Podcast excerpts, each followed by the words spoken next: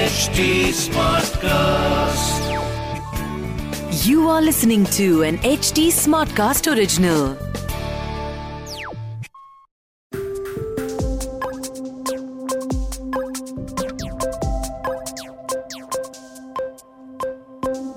In this episode of Crypto Current हम बात करेंगे व्हाट इज़ बिटकॉइन और इसे डिजिटल गोल्ड क्यों बोला जाता है एट द सेम टाइम हम ये भी बात करेंगे कि बिटकॉइन क्या वर्ल्ड की पहली क्रिप्टो करेंसी थी? तो स्टार्ट करते हैं। सबसे पहले बिटकॉइन वर्ल्ड की पहली क्रिप्टो करेंसी नहीं थी। इनफैक्ट बिटकॉइन से पहले तीन से चार अलग अलग क्रिप्टो करेंसी लॉन्च हो चुकी थी। बट बिटकॉइन ऐसी पहली क्रिप्टो करेंसी थी जो सक्सेसफुली वैलिडेट हो पाई और सक्सेसफुली लॉन्च हो पाई। अब आप सोच रहे होंगे सक्सेसफुली वैलिडेट हो पाई सक्सेसफुली लॉन्च हो पाई। इसका क्या मतलब होता है?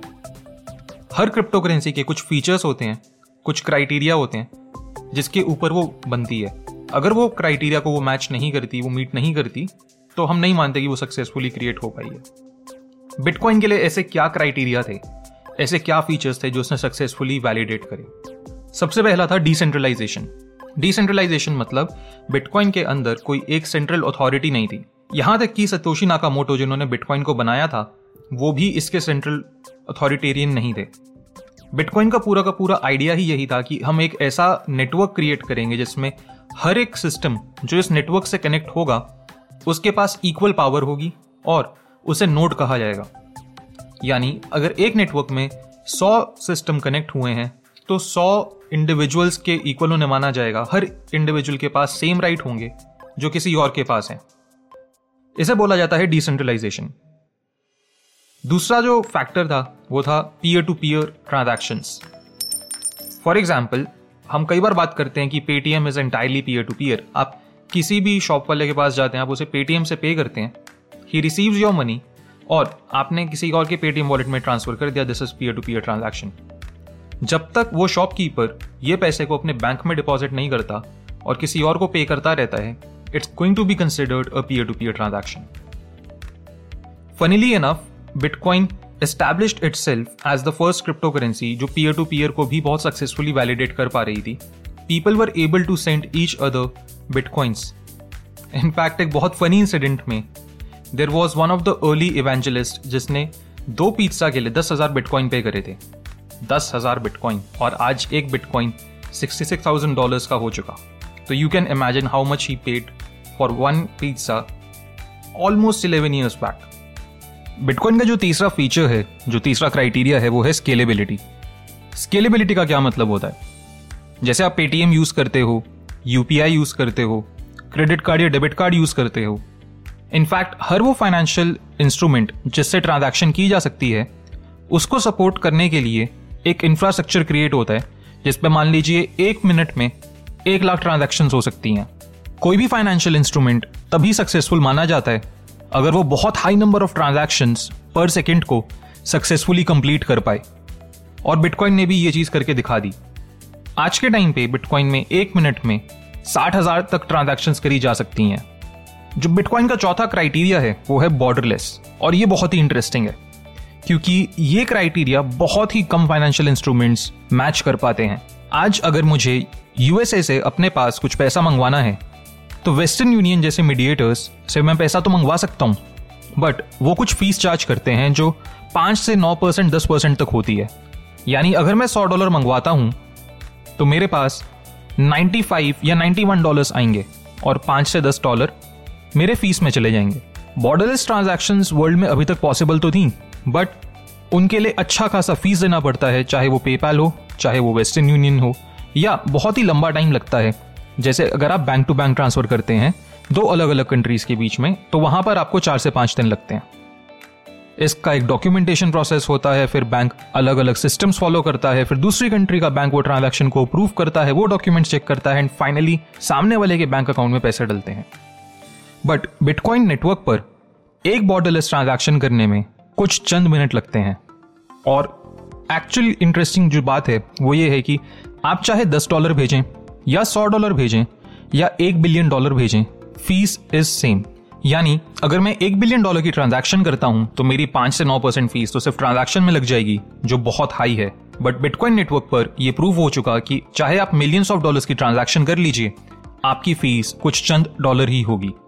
इनफैक्ट ऐसा माना जाता है कि बिटकॉइन नेटवर्क में जितने ज़्यादा नंबर ऑफ़ नोड्स बढ़ेंगे, यानी जितना ज़्यादा नंबर ऑफ़ पार्टिसिपेशन बढ़ेगा लोगों का, उतनी ही फ़ीस कम होगी।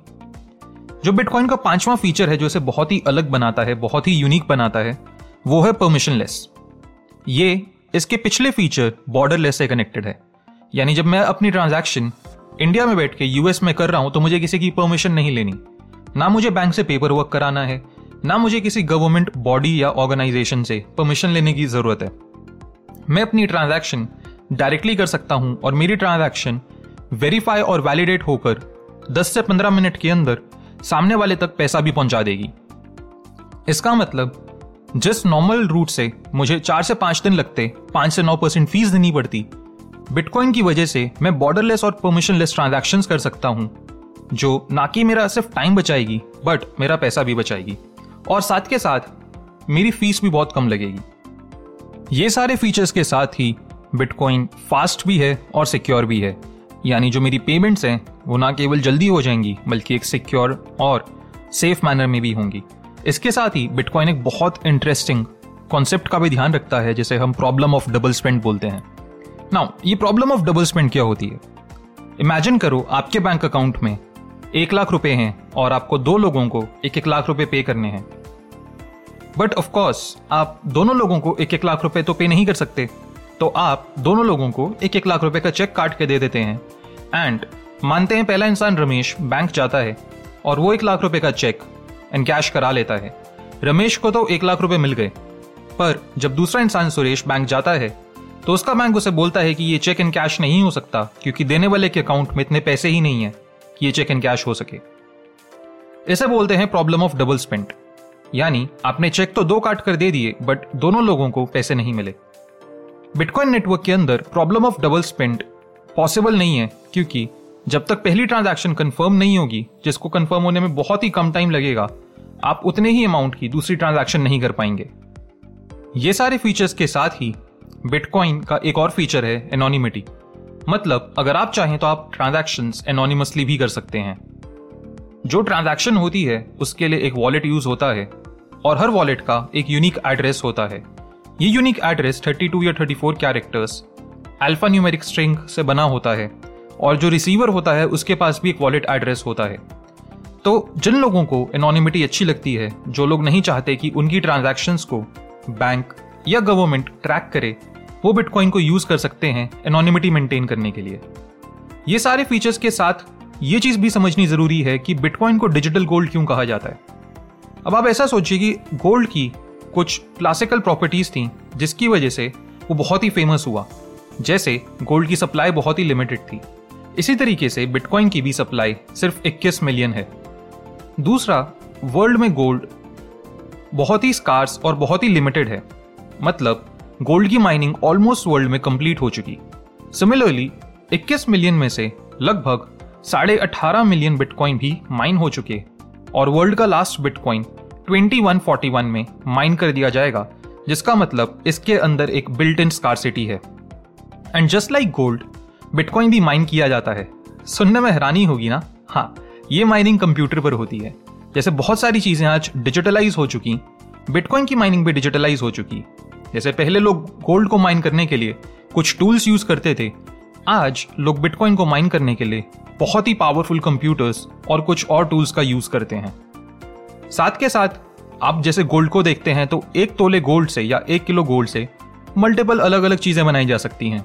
आप उससे चेन बना सकते हैं, आप उससे रिंग बना सकते हैं, आप उससे पेंडेंट बना सकते हैं।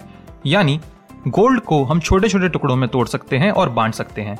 इसे बोलते हैं divisibility of gold similarly bitcoin को भी हम डिवाइड कर सकते हैं छोटे छोटे अमाउंट्स में और बिटकॉइन के इन छोटे छोटे अमाउंट्स को सतोशीज बोला जाता है। बिटकॉइन के अंदर 10 to power of eight satoshis exist करते हैं, यानी एक बिटकॉइन के अंदर 100 मिलियन सतोशीज एग्जिस्ट करते हैं। और गोल्ड की तरह बिटकॉइन भी पोर्टेबल है। मतलब जैसे आप गोल्ड अपने साथ कहीं भी कैरी कर सकते हो, आप बिटकॉइन अपने साथ अपने वॉलेट में या अपने लैपटॉप में या इनफैक्ट एक हार्डवेयर वॉलेट में कैरी कर सकते हो। और इस वजह से, क्योंकि इतनी सारी प्रॉपर्टीज़ बिटकॉइन और गोल्ड की एक दूसरे के साथ रिजेंबल करती हैं बिटकॉइन को डिजिटल गोल्ड भी कहा जाता है। क्रिप्टो करेंट के इस एपिसोड में हमने बात करी कि बिटकॉइन के फीचर्स क्या होते हैं और बिटकॉइन को क्यों डिजिटल गोल्ड कहा जाता है। अगले एपिसोड में हम बात करेंगे कि आप अपना क्रिप्टो इन्वेस्टिंग प्लान कैसे बना सकते हैं। पर तब तक के लिए अगर आपको ये एपिसोड वैल्यूएबल लगा तो इसे प्लीज़ शेयर करना मत भूलिएगा। अपने फ्रेंड्स एंड फैमिली को इसके बारे में मत बताना भूलिएगा, क्योंकि sharing is caring right